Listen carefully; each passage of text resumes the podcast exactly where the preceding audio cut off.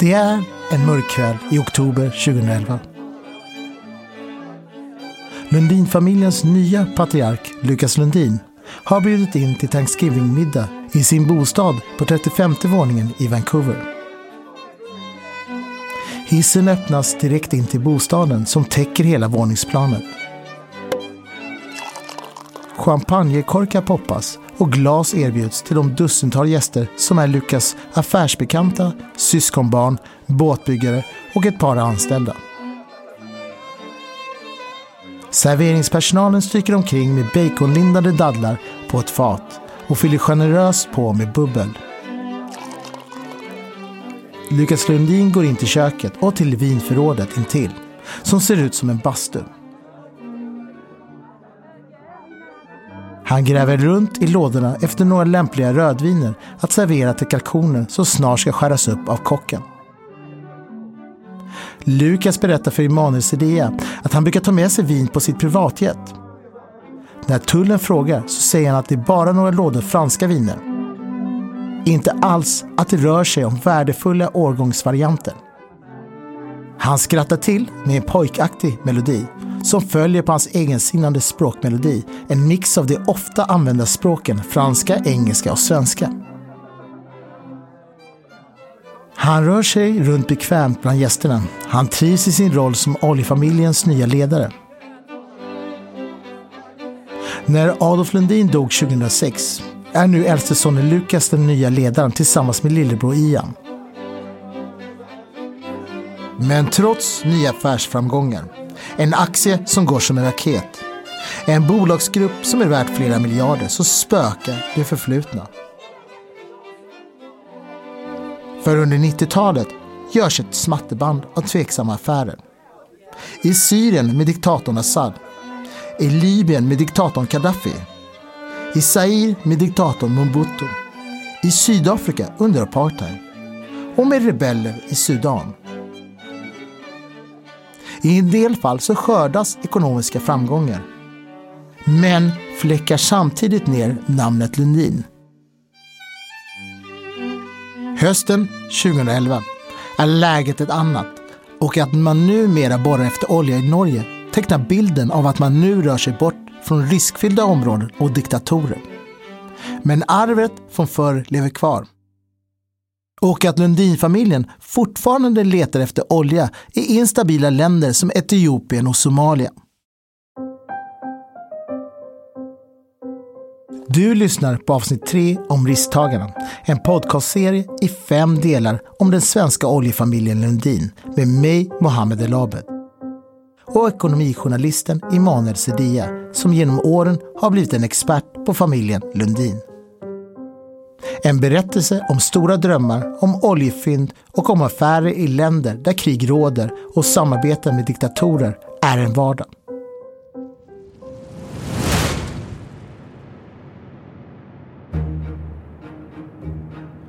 Eh, ja, jag står med händerna över huvudet och tänker att nu kommer huvudet smälla som en vattenmelon ungefär. Nu kommer kulan som liksom sätter stopp för det här.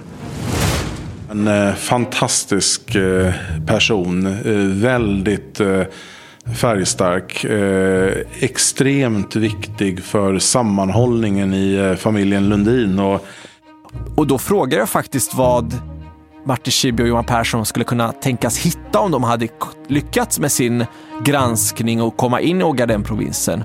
Då sa han bara sand och skrattade högt. Adolf Lundin, han drömde alltid om att hitta en elefant. Ett oljefynd med tillgång på över 100 miljoner fat olja. Något som han aldrig lyckades med. Men när Adolf Lundin dör 2006 så lämnar han efter sig en bolagsgrupp med ett samlat börsvärde på 90 miljarder kronor. Det kan jämföras med när Jan Stenbeck dog 2002 så värderades Stenbecksbolagen till 38 miljarder kronor. Sönerna Lukas och Ian som drillats in i bolaget sedan de var tonåringar är nu redo för att ta över. Nu tar också Eva Lundin en allt mer centralare roll i bolaget som bollplank till sönerna efter Adolfs bortgång. Och drömmen om att hitta en elefant har nu förts vidare till sönerna. Man kan säga att hon har ju varit bryggan för sönerna bakåt till Adolf. När Adolf dog 2006 så blev ju hon historien, hon som hade inblick i hur Adolf tänkte och resonerade. Emanuel Sedia om Eva Lundin. Eh, Lukas har enormt nära kontakt med Eva fortfarande. Han ringer henne mycket ofta och också berättar lite vad som händer. Han är ju så pass eh, erfaren själv nu, så nu handlar det mer om att underrätta och inte så mycket till att resonera längre kanske. Mm. Eva har ju snarare satsat mycket på sin hästuppfödning och den typen av verksamhet som hon har tillsammans med sina döttrar eh, och barnbarn. En eh, fantastisk eh, person. Väldigt färgstark. Extremt viktig för sammanhållningen i familjen Lundin. Och det här är före detta ekonomijournalisten Robert Eriksson som för mer än 20 år sedan skrev boken Med olja i ådror och guld i blick. En biografi om Adolf Lundin. Idag arbetar Robert för Lundinsfären som informationsansvarig och den som har hand om alla mediekontakter för bolagen. Vem som helst förstår att eh, Adolf Lundin inte t- kunde vara hemma särskilt mycket när han kuskade jorden runt och letade efter gruvor och oljefält och nya möjligheter. Så det var ju Eva som eh, var eh, matriarken i familjen. Eh, och den rollen blev ju ännu tydligare när Adolf gick ju tyvärr bort redan eh, 2006 i, i leukemi. Och eh, där, då tog ju Eva helt rollen som, som familjens matriark med, med bravur. Eh, så hon har varit väldigt, väldigt viktig. Hon har inte eh, suttit i styrelser och, eh, och, och liksom varit en offentlig person så kring bolagen. Men eh, hon är en väldigt stor eh, förklaring till eh, den framgång som sen skulle komma för Adolf till slut. Inom min ganska unga ålder så frågar pappan vem av er ska hålla på med oljan och vem ska hålla på med gruvorna? Och så faller det sig så på att Ian får oljan och eh, Lukas får gruvorna. Därmed bestäms också hur de ska studera. Och den uppdelningen har det varit allt sedan dess. Men den linjen har liksom försvunnit med, med tiden så att det var väl mer när de utbildades och när de engagerades i bolagen när det var väldigt tidigt. Ian, Ian är, är är en förtjusande människa. Jag tycker hemskt mycket om Ian. Det här är Adolfs lillasyster Maria Lundin, även kallad Bessan. Eh, och han, han är lugn, han är mera sansad. Han är, är som eh, eh, tycker om konst eh, och djur och eh, en väldigt fin människa. Och de kompletterade varandra. Man kunde tro att de kanske skulle bli, ja den ena skulle kanske bli avundsjuk på den andra eller något sånt. Men de, var, de är så olika så de kompletterar istället varandra. Det tror jag var deras eh, lycka. Bröderna Ian och Lukas har många likheter med Adolf, men är väldigt olika, men tillsammans kompletterar de varandra. Många säger att Lukas är som Adolfs förlängda arm. Lucke skulle jag beskriva är, ja, han är ju full av idéer, entusiasm, eh, eh, så att det sprudlar om det.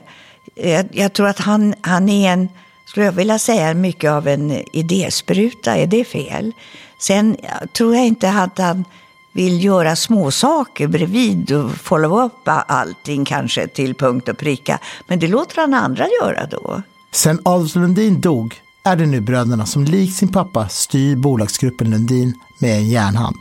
Ian är ju en försiktig person, försiktig general. Eh, han är lugn, analytisk, väldigt... Eh, o, han är en typisk introvert. Han kan prata och sådär, men han finner sig väldigt obekväm. Det är slående när man har träffat honom och han har verkat så pass länge på den yttersta toppen i näringslivet. Han har varit en företagsledare med massa personal, men ändå alltid finner sig själv så obekväm i att få allas blickar på sig, att stå och presentera, att diskutera. Å andra sidan finns Lukas som är en naturlig charmör. Han är otålig, han tycker att saker och ting som tar för lång tid är trist. En annan kanske karaktärsskillnad är ju att Ian har ju alltid varit gift med samma kvinna som han gifte med- sig med när han var ung. Medan Lukas tidigt skilde sig eh, från sin hustru och sen aldrig gifte om sig. Eh, bägge har ju barn, vuxna barn nu för tiden. Det är som en av Lukas närmaste män beskrev att Lukas är en sån som kanske, om de är på en arbetsresa, han är en sån som dröjer sig kvar i baren och kikar på om det finns något kul att vila sina ögon på. Det här är från en intervju som Emanuel gjorde 2015 med Ian och Lukas.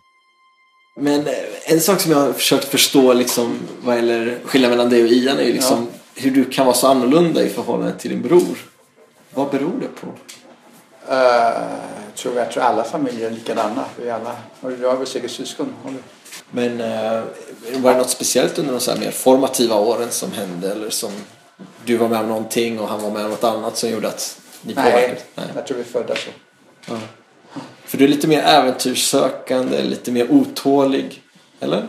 Ja, jag kan nog säga nog lite mer än vad jag är. Men är det, jag, jag tycker mig komma ihåg, det var inte så att vi pluggade på samma, samma skola i USA ett tag? Ett, ett år. Ja, men så tyckte han att han såg lite för mycket i skuggan av dig hela tiden, för han var yngre än dig. Så här. Ja, så den flyttade han ju till Tucson, Just. Tulsa, Oklahoma. Ja. Ja, han var där ett år. Men hur- var- varifrån kommer den här liksom lusten till äventyr? Är det från pappa eller mamma? Eller? För, jag menar, du är ju ganska våghalsig. Jag har hört nu att du har åkt Paris-Dakar och du har liksom... Jag tycker om äventyr. Jag, tycker Ja. det. jag, jag, jag njuter av det. Så. Men, eh, och det, detta syns ju även i affärer, att du är liksom sugen på affärer och sådär. Jag tycker det är roligt. Ja. Ja, jag, gör allt, det.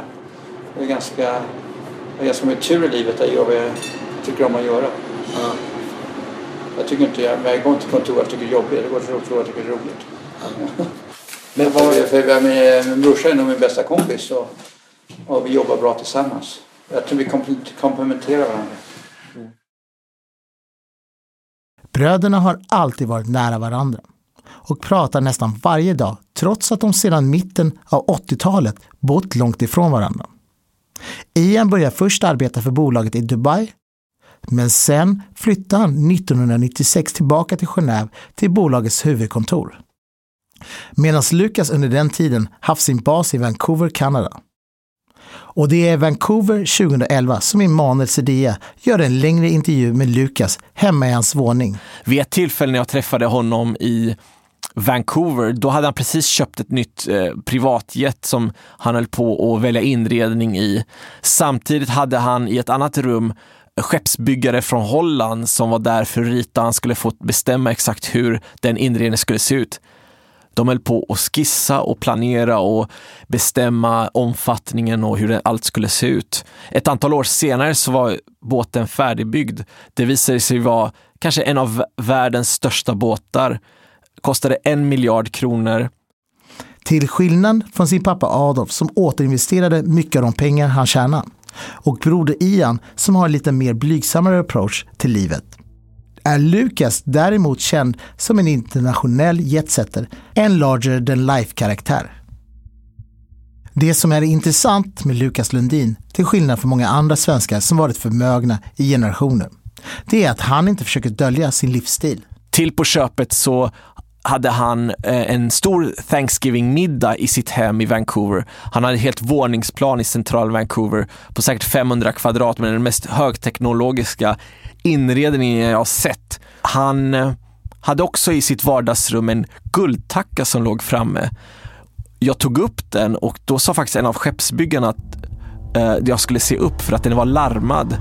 När jag lyckades plocka upp den bara en, två centimeter från, från bordsskivan, då sa han ah, larmet verkar tydligen inte vara igång. Och eh, jag frågade Lukas vad det var för guldtacka. Då sa han att eh, den är väl symbolisk för den är den allra första som familjen lyckades tillverka. Samma år, 2011, som Emanuel intervjuar Lukas i Vancouver, har två svenska journalister begett sig till Ogaden-provinsen i Etiopien för att granska familjen Lundins oljeverksamhet i landet. Jag heter Martin Schibbye, är eh, idag chefredaktör för Blankspot och jobbar väl framför allt med utrikesjournalistik. Det är när Martin Schibbye och Johan Persson läser Kerstin Lundells bok Affärer i blod och olja som de bestämmer sig för att de ska granska Lundin på plats. som ju handlade mycket om det svarta guldet, eh, eh, ja, det svenska liksom, oljebolagets eh, kopplingar, eh, Sudanhistorien och också ja, beskrivningen av då liksom Africa Oil och, och Ogaden och vad som är på gång. Eh, och någonstans där så, så föds ju en tanke, dels att ja, men hennes bok blir, får liksom fina recensioner, men det, det tar ju liksom inte skruv, för hon är de facto inte, inte på plats. Hon är inte på brottsplatserna. Hon liksom lyckas inte ta sig hela, um, hela vägen. Så att, Eh, sen har man ju såklart följt rapporteringen från, från Sudan, men, men den känns ju som en äldre journalistgeneration som ägnade sig åt när det kriget bröt ut. Och, eh, jag menar, de liksom, hundratusentals som fördrevs på flykt och tiotusentals som dödades. Så, så någonstans var ju Lundin och Sudan någonting som var lite låg i historien och man kände att det hon skrev om i den boken och som ju rörde Africa liksom Oil och Ogaden var något som just skulle börja eller som pågick nu. Och att här fanns det en möjlighet för journalistiken att ja, men vara kanske proaktiv och inte komma för sent eh, och ställa frågor om saker som hade hänt för tio år sedan, utan faktiskt kanske varna för någonting som är på väg att hända eller lyfta fram riskerna över någonting som är på väg att hända.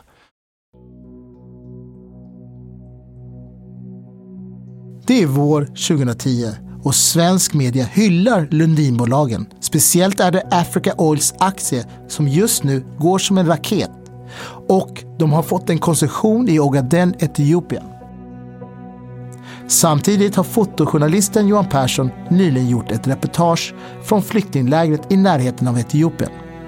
Där har han hört vittnesmål från flyktingar som drivs bort från sina byar på grund av olja.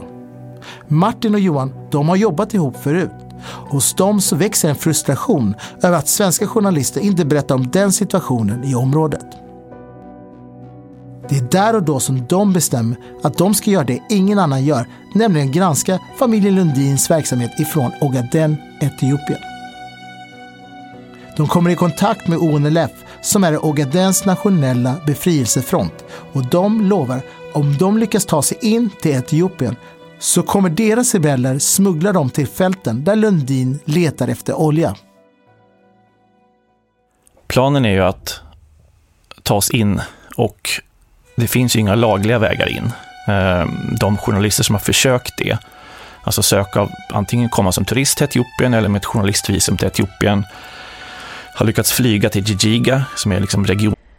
Du lyssnar på en Nådio-dokumentär och så här låter några av våra andra titlar som finns att lyssna på som prenumerant via vår app eller Apple Podcaster. En vacker försommardag 1960 hittas tre ungdomar döda vid en vykortsvacker sjö i södra Finland. Det här är historien om plastikkirurgen Karl-Åke Troilius uppgång och fall. Ormen Friske flydde bombningen vid Helgoland. En bit ut eh, på en strand så hittar han en kropp. Bli prenumerant så kan du lyssna i timmar helt utan reklam. Nu på Storytel. Första delen i en ny spänningsserie. En liten flicka hittas ensam i en lägenhet. Hennes mamma är spårlöst försvunnen. Flickans pappa misstänks för brottet men släpps fri trots att allt tyder på att han är skyldig. Olivia Oldenheim på åklagarkammaren vägrar acceptera det och kommer farligt nära gränsen för vad hon i lagens namn tillåts göra. Lyssna på När allt är över av Charlotte Al-Khalili på Storytel. Välkommen till Maccafé på utvalda McDonalds restauranger med Baristakaffe till rimligt pris. Vad sägs om en latte eller cappuccino för bara 35 kronor? Alltid gjorda av våra utbildade baristor.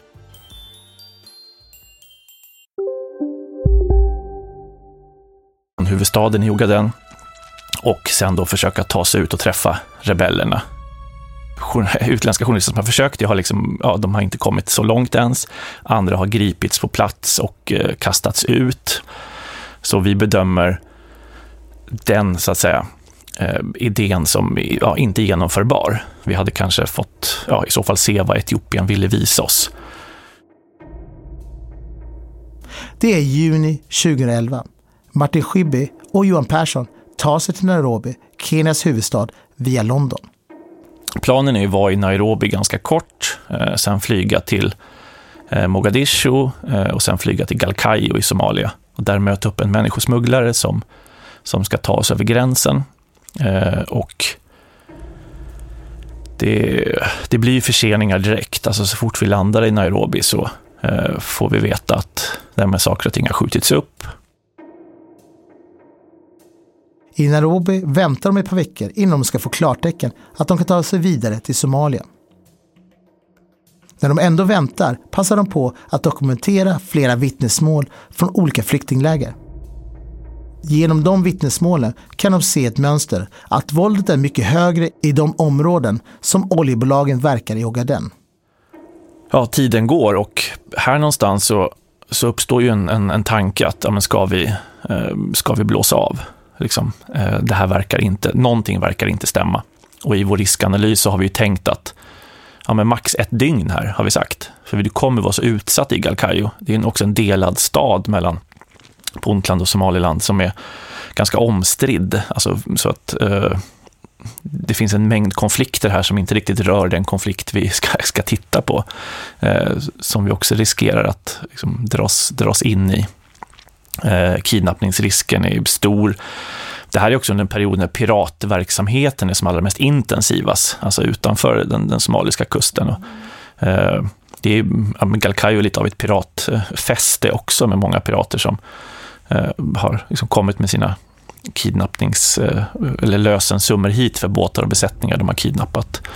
Eh, så det finns mycket pengar, mycket vapen, mycket ja, som krafter i omlopp i Galkayo. Eh, och ett tag tänker man, vi gör ett piratreportage och sen åker vi hem, så är vi på det säkra.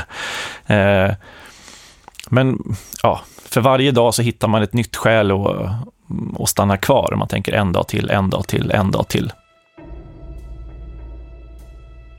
Så är man också så nära någonting. Nu känner Martin och Johan att de verkligen är något på spåret, samtidigt som de har misstankar att de eventuellt kan vara förföljda. Och vid ett tillfälle när jag är på väg tillbaka till hotellet så vet jag att jag ser en annan jeep med väldigt mycket antenner på sig. Alltså grova antenner. Eh, inte bara liksom en radioantenn utan ja, en fem, sex stora antenner. Även om de har inhyrda vakter så känner de att det är någonting som inte stämmer. Och man vet ju från ja, men ens tid i lumpen att det där bilar, det är ju befälsbilar som åker runt. Eller liksom övningsledare eller någonting som har så mycket antenner, så många olika nät att dels lyssnar de på både liksom kompaninäten och bataljonsnäten. Och, eh, så att det är något med den jeepen som sticker ut. Eh, och jag säger det till Johan, att kolla hur mycket antenner den har. Och han säger, men det där är ju en, eh, det är en telebil. Liksom. De är här för att laga mobilmaster. Det är det de jobbar med. Eh, så tänker man, ja, men okej, jag köper den förklaringen. Jag vill tro på det. Jag vill inte tro att det är någonting annat. Och sen kommer då eh, ett samtalet att eh, imorgon, eh, imorgon bitti så, eh, så kommer ni sticka. Eh, och då har man ju sedan länge passerat liksom the point of no return. Så att i det läget vi, vi käkar en, en middag på, på taket och eh, hör liksom, ja, man hör skottlossning, pirater som skjuter i luften eller firar, firar någonting. Och en del kulor slår också liksom in och slår i väggar ganska nära oss. Eh, man har successivt blivit avtrappad liksom, under den här långa, långa tiden i Galkayo också. Så att... Från Galkayo körs de till gränsen mellan Somaliland och Etiopien. Där möter de upp en människosmugglare som ska ta dem in i Etiopien. Ja, vi möter ju upp med rebellerna inne i Ogaden. Precis när de korsar gränsen filmar Martin Schibbye sig själv med en GoPro-kamera och säger “Prepare for madness”. Men det som varken Schibbye och Persson vet om är att de sedan länge varit förföljda av etiopiska armén. Eh, de har ju väldigt bråttom eh, för att, som vi också själva konstaterat, så blev vi upptäckta när vi korsade gränsen. Så de, eh, när de får reda på det så förstår ju de att vi är förföljda. Så att de bränner ju bilen som smugglaren körde in oss med. Han återvänder till fots. Och sen är det i princip språngmarsch med rebellerna den första natten, där de snabbt som möjligt ska ta sig ut från det här området där vi plockades upp. Och eh, vi går hela natten och då tänker man att då får vi vila på dagen, men ser inte utan vi går också hela dagen. Och de här soldaterna går i ett marschtempo som är ja, något av det jävligaste liksom, eh, jag har varit med om. De går så fruktansvärt snabbt. Eh, Johans knä börjar strula. Eh, han tar väldigt mycket smärtstillande för att kunna fortsätta gå. Vi försöker linda hans knä. Och jag springer fram. Vi går i en lång, lång, liksom ett långt, långt led med, med soldater. Och jag springer fram till befälhavaren längst fram och säger liksom, men snälla, kan vi, liksom, kan vi gå en timme och sen vila fem minuter? Eh, det låter kanske konstigt, men jag tror vi kommer kunna gå längre då, om du låter oss det. Och han tittar bara på mig och liksom förklarar att vi är jagade. Det finns inget sånt. Det är liksom, nu går vi bara. Vi går ju flera mil. Eh, alltså många, många mil. Eh, säkert tio, kanske tolv under de här tre dagarna och tre nätterna. Eh, och vi går inte rakt utan vi går i cirklar. Alltså, och försöker skaka av oss våra förföljare. Och på nätterna ser det ibland att de beordrar oss att vara helt liksom, stilla och tysta och då ser vi ju lykter från jeepar som söker av landskapet. Eh, och hur det är liksom bilar som är ute och, och söker efter oss. Eh, så då får man bara ligga liksom, nedpressad mot, mot marken och vänta tills de här lyktorna har försvunnit bort. Efter tre dagars marsch i högt tempo kommer de slutligen till ett område som rebellerna säger är säkert. Nu ska de äntligen få vila, äta och fylla på vattenflaskorna. Martin tar av sig kängorna för att lufta fötterna. De börjar göra intervjuer med befälhavaren och de andra rebellerna. Johan tar fram kameran och börjar filma lite miljöbilder. Och ja, men då plötsligt så hör jag en, skottet av en Kalashnikov. Och tänker, ja men gode gud, låt det vara ett vådaskott. Alltså någon jäkel som fipplar med sitt vapen, en slarvig liksom, rebell som råkar skjuta. Efter första skottet så sticker rebellerna direkt. De tar med sig Johans kamera och dator, för det har de kommit överens om sedan innan. Och sekunden efter så bara exploderar omgivningen av liksom, kulspruteknatter och, och Kalashnikov-smällar. Och vi blir anfallna av 300 etiopiska soldater på stridslinje som öppnar eld. Martin ställer sig upp, håller upp armarna och skriker Mida, Mida, don't shoot. Och när de får ju eh, stridskontakt så skjuter de mot princip allt, mot alla misstänkta liksom, punkter i terrängen. Och gör liksom som flera eldstötar där de bara skjuter, skjuter, skjuter, sen springer fram och sen skjuter, skjuter, skjuter och så springer fram. Och ser Johan springa, skriker till honom så här, spring inte, stanna Johan, spring inte. Ser en kula som går rakt genom hans arm och det bara slungas ut en så här blodstråle från hans arm. Och han tumlar runt lite men sen reser sig upp och fortsätter springa med blodet sprutande. Ja, jag står med händerna över huvudet och tänker att nu kommer huvudet smälla som en vattenmelon ungefär. Nu kommer kulan som liksom sätter stopp för det här. Eh, men vill ändå inte, vill inte springa utan försöker stå så blickstilla som möjligt. Eh, ser en soldat komma fram med liksom ett höjt vapen Eh, känner en plötslig smärta i, i, i axeln eh, och ser då att ja, det kommer blod ut ur axeln. Eh, tar liksom ett, ett finger, tummen i ingångshålet och så eh, pekfingret i utgångshålet och försöker bara trycka ihop det så att det ska sluta liksom blöda. Ser en, liksom, soldaten kommer närmare, vänder sin kalasjnikov, slår den i mitt eh, huvud eh, så jag tumlar runt ner i liksom, sanden och tänker bara att ja, nu, nu är det liksom, nu är det slut. Eh, nu, eh, ja, det, det var så här långt. Det, det gick att komma ungefär. När soldaterna kommer fram till Martin så är de förvirrade. Han försöker berätta att han är journalist. Och när han sträcker sig efter presskortet i fickan så missuppfattar soldaterna det som att han drar en pistol. Så de sparkar honom direkt. Men jag får upp det där kortet till slut och Eh, lägger mig sen bara på rygg, för jag tänker jag måste alltså, försöka visa att jag inte utgör något hot.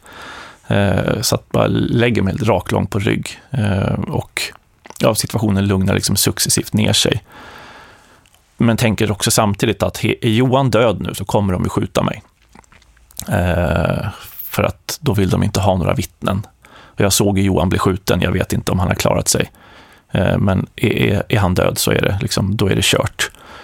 Men de liksom reser upp mig och tvingar mig att börja gå framåt. Eh, och ja, efter kanske liksom, doften av, av krutrök gör det liksom svårt att se och det är ganska så här, buskigt område också. Det är inte en sån här liksom, Saharaöken utan en väldigt buskig öken. Och framförallt platsen vi greps på var ju också medvetet vald för att ja, där var vi i skydd. Eh, men får sen se Johan en bit bort eh, och ser hur han liksom sitter på knä, eh, ser att han lever, jag lever. Eh, och otrolig känsla att se att han är, att han är vid liv. Eh, men känner någonstans att nu, nu dog det reportaget. Nu började en annan, nu börjar någonting. Nu börjar någonting helt annat. Nu handlar det inte längre om en text, utan nu handlar det om, nu handlar det om våra liv. Liksom, nu handlar det om att, att komma ur det här, att ta sig ur det här levande. Den 27 december 2011 döms Martin och Johan till 11 års fängelse för att olagligt tagit sig in till Etiopien och medhjälp till terrorism. Medan Martin och Johan har tagit varenda chans att få dagordningen att handla om journalistik och pressfrihet så är det en helt annan debatt i Sverige, för där har debatten kommit att handla om Lundin. Från Lundins sida så tyckte man att det hela var olyckligt. När Emanuel besöker Lukas Lundin i Vancouver passar han på att fråga hur han ser på de två svenska journalisterna som sitter i fängelset i Etiopien. Lukas Lundin å sin sida tyckte att det här var väl inte så märkvärdig sak eh, och menade att om man försökte vandra in i amerikansk, på amerikansk mark skulle man nog inte få en bättre behandling.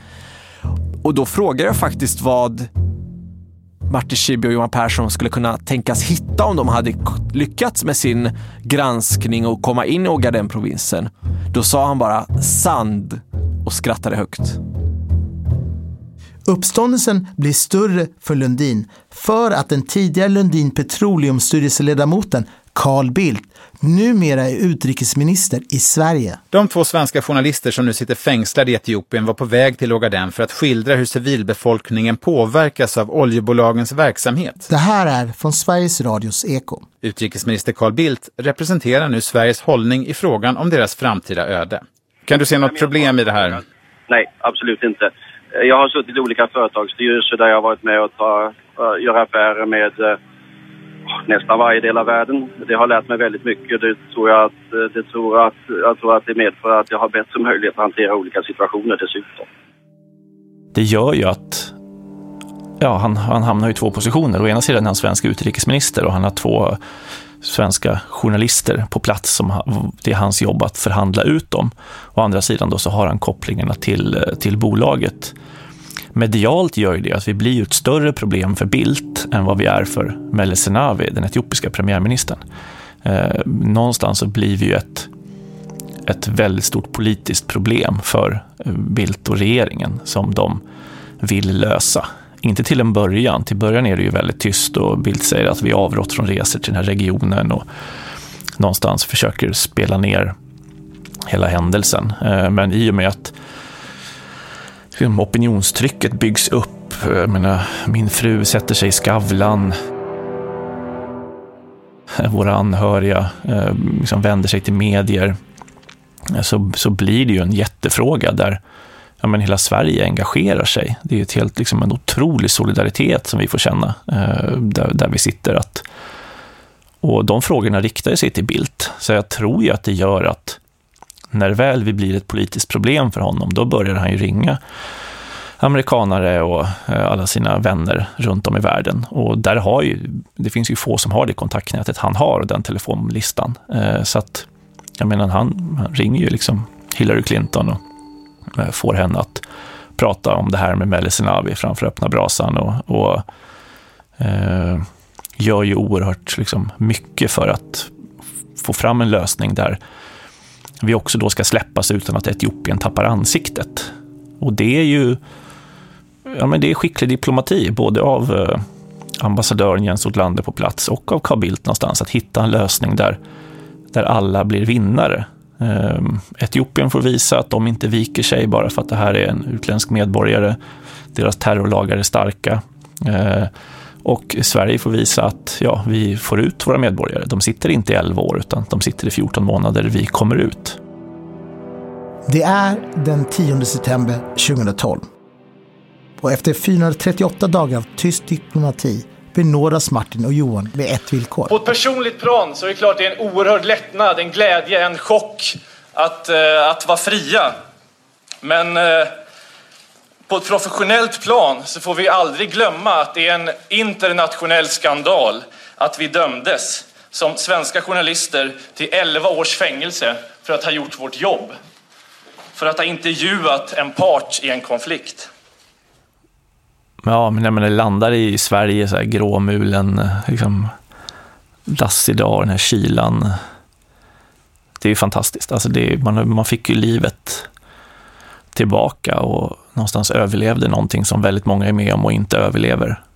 Både händelserna i öknen och jag menar, hade jag varit etiopier så hade jag ju skjutits i öknen eller suttit kvar i det fängelset. Det, man känner ett väldigt privilegium att vara vid liv och ett väldigt ansvar också. Så att en glädje blandat med en, en känsla av att nu måste jag skriva liksom den bästa reportagebok jag någonsin har skrivit. Nu måste jag väldig frihetskänsla kombination med en, en väldig ångest att, att sätta sig att, att börja skriva och göra det man hade drömt om i alla månader, att, att, faktiskt, att faktiskt berätta. Att allt det man tar för givet, att få börja ta det för givet igen. Den dagen Martin och Johan blev arresterade slutade de att granska familjen Lundin. Sedan den dagen har Martin Schibbye ett nytt kall. Han har vikt sitt liv åt att kämpa för journalistiken och pressfriheten. Eh, priset för att, ska säga, gå djupare och granska mera är ju eh, ja, alltså, är konstaterat väldigt, väldigt högt för, för att granska tillgångarna i, i, eh, i Ogaden vid den här tiden. Så att eh, nej, vi, vi går inte vidare med, med, med granskningen av bolaget efter det. Men de två journalisterna Ogaden kommer för alltid bli sammankopplade med familjen Lundin och Carl Bildt. I skuggan av det komplicerade läget i Etiopien kommer familjen Lundin att skörda nya framgångar i sin oljeborrning. När Emanuel intervjuar Lukas Lundin i Vancouver så är det en helt annan bolagsgrupp som han möter än det bolaget som Adolf Lundin en gång i tiden byggde upp. För efter att Adolf dött har bröderna sakta men säkert förändrat bolagsgruppens strategi. Nu försöker de distansera sig från tidiga verksamheter i länder som Sudan, Iran, Kongo, Nigeria och Egypten. I takt med att de har tjänat mer pengar har de kunnat röra sig från politiska instabila länder och affärer med diktatorer är en vardag till att börja göra stora satsningar lik andra stora råvarubolag på platser som Norge, Kanada och Asien.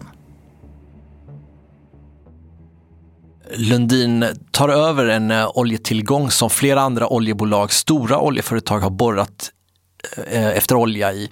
Och eh, när man tar över den så finns det inte så stora förhoppningar om att hitta särskilt stora reserver. Men det ska visa sig senare att det finns enorma resurser. Alltså det, det ska vara en av de största fynden i Norges historia. Och i synnerhet med tanke på att många andra storföretag borrat efter olja så blir det här en en, en game changer och för bolaget så är det en enorm tillgång för att den är storleken på tillgången gör att den är extremt värdefull.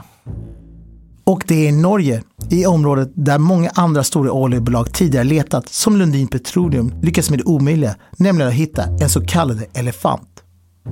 Ett jättefynd med enorm mängd olja. Det är ett gängse begrepp i branschen för tillgångar på över 100 miljoner oljefat. Fyndet är ett av Norges största genom tiderna. Det här förskiftar ju helt perspektiven i och med att de har ju Lundin Petroleum har ju borrat efter olja på alla möjliga världsdelar och hittat eh, emellanåt större tillgångar. Men det här är en game changer för bolaget i, i bemärkelsen att man helt plötsligt har en tillgång som överskuggar alla andra flerfalt. Och det gör också att man skiftar perspektiv från att leta olja i Asien, i Afrika och andra delar av världen till att man helt plötsligt koncentrerar sig på Norden. Och det är nu man börjar också prata om sig själv som ett bolag där man fokuserar sig på de mogna marknaderna för att man blir så stor. Ja, elefanten, det var den som uh, farsan var efter hela sitt liv. Ja. Och uh, den hittades till slut 2010. För bröderna Ian och Lukas Lundin är det en ekonomisk framgång som räknas i tiotals miljarder kronor. Om inte mer. De har också lyckats med något som pappa Adolf drömde om hela sitt liv. Att hitta en elefant. Man kan säga att Lundinbolaget har ju varit en mindre spelare som det finns hundratals av runt om i hela världen. Och sen finns det de här dominerande 5, 6, 7 miljardbolagen som är enorma. Man gör nu ett skutt där man går från att vara de här lille, de små letande företagen till att bli ett relativt väl stort, välkapitaliserat bolag som är i mellansegmentet. Inte någon som utmanar Shell, men inte långt därifrån. När Adolf dog var ju sönerna väldigt inkörda i bolaget men det fanns samtidigt en oro för att de kanske inte skulle lyckas ta bolaget till nästa nivå. Det här fyndet utanför Norges kust visar att bröderna minsann kan leverera på pappans drömmar. Det är Lukas och Ian Lundin, de nya patriarkerna som nu har lett familjeimperiet i mer än sex år. Bröderna har gjort avtryck i bolagsbygget. Fyndet utanför Norges kust gör att bolagets aktier stiger med 150 procent. Med vind i segel bestämmer sig Lundin att de ska försöka motverka mediebilden av familjen. Och Ian Lundin går från en doldis till att bli mer publik. Samtidigt som bolagsgruppen Lundin skördar nya framgångar. Så i Stockholm så läser en advokat som heter Sten De Geer Kerstin Lundells bok och rapporten Unpaid Debt. Han, han tycker det är konstigt att ingen tidigare har anmält Lundin. Han läser boken. Oj, tänker han, det här måste ju kunna en åklagare titta på. Så då skickade han en bok till åklagarkammaren, internationella åklagarkammaren, den låg i Linköping då. Sten De han gör en anmälan som leder till en förundersökning mot Lundin för medhjälp till folkrättsbrott i Sudan. Oj då, han, precis som Sten tyckte han, men det här borde en åklagare titta på. Och Magnus Elving som själv var åklagare, då började han titta på det. Och det är det som stundar här nu, eh, huvudförhandling i det här målet kring folkrättsbrott, krigsbrott och brott mot mänskligheten. I nästa avsnitt, familjen Lundins förflutna kommer ikapp dem och leder till ett historiskt åtal. Jag, jag tycker vi alla har ett ansvar.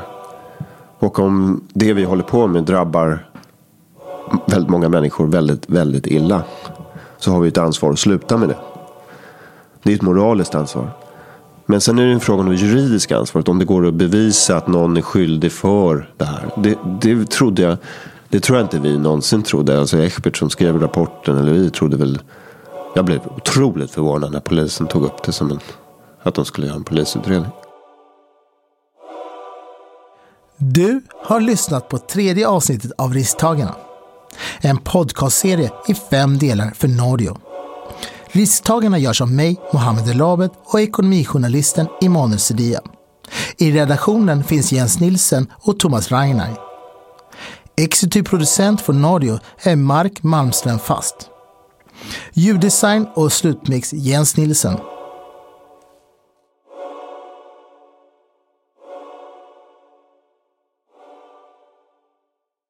Tack för att du lyssnat.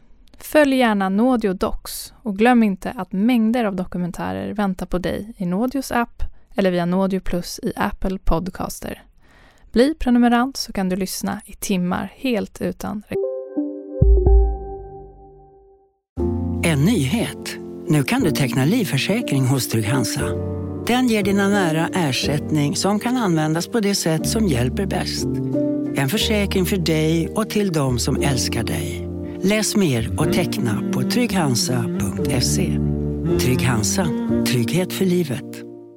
Hej, Susanne Axel här. När du gör som jag och listar dig på en av Krys vårdcentraler får du en fast läkarkontakt som kan din sjukdomshistoria. Du får träffa erfarna specialister, tillgång till lättakuten och så kan du chatta med vårdpersonalen. Så gör ditt viktigaste val idag, lista dig hos Kry.